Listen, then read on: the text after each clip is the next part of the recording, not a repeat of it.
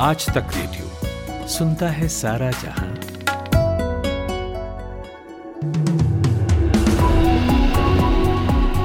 Good evening. Aaj Tak radio पर आप सुन रहे हैं शाम 4:05 मेरियानी खुशबू के साथ। महाराष्ट्र में कैबिनेट की मीटिंग खत्म हो गई है। मीटिंग में मुख्यमंत्री के इस्तीफे या विधानसभा भंग करने का कोई प्रस्ताव नहीं आया। सरकार के 8 मंत्री बैठक में शामिल नहीं हुए। शिवसेना ने अपने विधायकों के लिए व्हिप जारी कर दिया है और कहा है कि सभी विधायकों को शाम 5 बजे उद्धव ठाकरे के घर पर मिलना है। लिखा गया है कि अगर आप मीटिंग में नहीं आए तो माना जाएगा कि आप पार्टी छोड़ना चाहते हैं।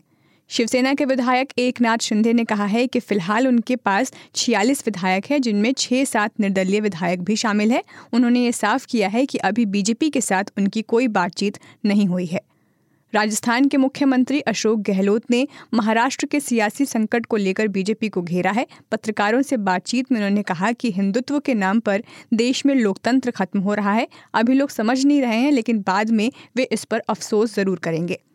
अफगानिस्तान में भूकंप की वजह से करीब 950 लोगों की मौत हुई है और 610 लोग जख्मी हैं। रिक्टर स्केल पर भूकंप की तीव्रता 6.1 मापी गई थी। यूएस जियोलॉजिकल सर्वे के मुताबिक भूकंप का सेंटर अफगानिस्तान के दक्षिण पूर्व में था। भूकंप के ये झटके पाकिस्तान और भारत में भी महसूस किए गए थे। कांग्रेस अध्यक्ष सोनिया गांधी ने ईडी ऑफिस में उपस्थित होने के लिए और समय देने की मांग की है। सोनिया ने इस बारे में ईडी को चिट्ठी लिखी है और अपनी खराब तबीयत का हवाला दिया है। सोनिया गांधी को ईडी ने नेशनल हेराल्ड केस में पूछताछ के लिए 23 जून को दफ्तर बुलाया था। असम के मुख्यमंत्री डॉक्टर हेमंत विश्व शर्मा की पत्नी रिंकी भूइया शर्मा ने दिल्ली के उप मुख्यमंत्री मनीष सिसोदिया पर मानहानि का केस दर्ज कराया। गुवाहाटी कामरूप के सिविल जज कोर्ट में रिंकी शर्मा ने 100 करोड़ के हर्जाने की मांग करते हुए मुकदमा दर्ज करवाया। सिसोदिया ने हेमंत विश्व शर्मा की पत्नी पर आरोप लगाया था कि उन्होंने कोविड पीपीई किट की खरीद में भ्रष्टाचार किया। जम्मू कश्मीर में भारी बारिश के चलते बाढ़ जैसे हालात बन गए हैं। पानी घरों में घुस गया है और कई पुल भी ढह गए हैं। सड़कों पर पानी भरने की वजह से जम्मू श्रीनगर नेशनल हाईवे और स्कूलों को अभी फिलहाल बंद कर दिया गया है। भारतीय रेलवे ने आज 300 से ज़्यादा ट्रेनों को रद्द कर दिया है। इन ट्रेनों में पैसेंजर, मेल और एक्सप्रेस ट्रेनें शामिल हैं। कैंसिल ट्रेनों की लिस्ट में यूपी, बिहार, पंजाब समेत कई अलग अलग रूट्स की गाड़ियाँ शामिल की गई हैं। दिल्ली सरकार की नई एसओपी के मुताबिक अगर कोई वाहन बिना रजिस्ट्रेशन के सड़क पर नजर आया तो पहली बार में उस पर 5,000 रुपये का जुर्माना लगाया जाएगा। अगर कोई वाहन चालन दूसरी बार यही अपराध करता है तो उस पर 10,000 रुपये का जुर्माना और साथ ही 1 साल तक की सजा का भी प्रावधान इसमें रखा गया है। सरकार ने ये कदम बिना रजिस्ट्रेशन प्लेट वाहनों के चलने की बढ़ती घटनाओं को देखते हुए उठाया है। चीन के जियांगशी प्रांत में बारिश बाढ़ की वजह से 5 लाख लोग प्रभावित हुए हैं, जबकि 43,300 हेक्टेयर फसल बर्बाद हो गई है। हालांकि फिलहाल बारिश बंद होने से लोगों को राहत है, लेकिन मौसम विभाग ने फिर से बारिश होने का अनुमान लगाया है। मीडिया रिपोर्ट्स के मुताबिक बाढ़ की वजह से अब तक $40 करोड़ का नुकसान हो चुका है। रिजर्व बैंक ऑफ इंडिया ने कार्ड पेमेंट के टोकनाइजेशन सिस्टम को 3 महीने के लिए आगे बढ़ा दिया है। अब ये 1 जुलाई की जगह 1 अक्टूबर से लागू होगा। इसके लागू होने के बाद आपको अपने कार्ड की डिटेल्स किसी भी थर्ड पार्टी ऐप के साथ शेयर नहीं करनी पड़ेगी। डेबिट और क्रेडिट कार्ड दोनों पर ये नियम लागू होगा।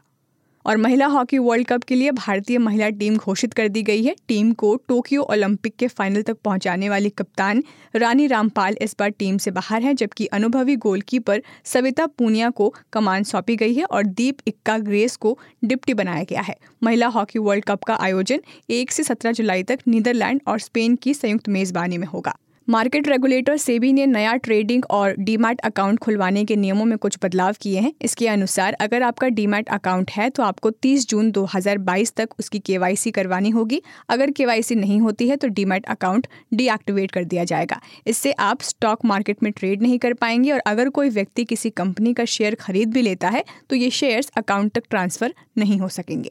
बिहार में अग्निपथ योजना के खिलाफ विपक्षी महागठबंधन ने आज बिहार विधानसभा से राजभवन तक मार्च किया। नेता प्रतिपक्ष तेजस्वी यादव के साथ पूर्व मुख्यमंत्री रावड़ी देवी, राज्यसभा सांसद मनोज कुमार झा के साथ कुल 11 लोगों के प्रतिनिधिमंडल ने राज्यपाल फागू चौहान से मुलाकात की। हालांकि कांग्रेस इस मार्च में साथ नहीं दिखी।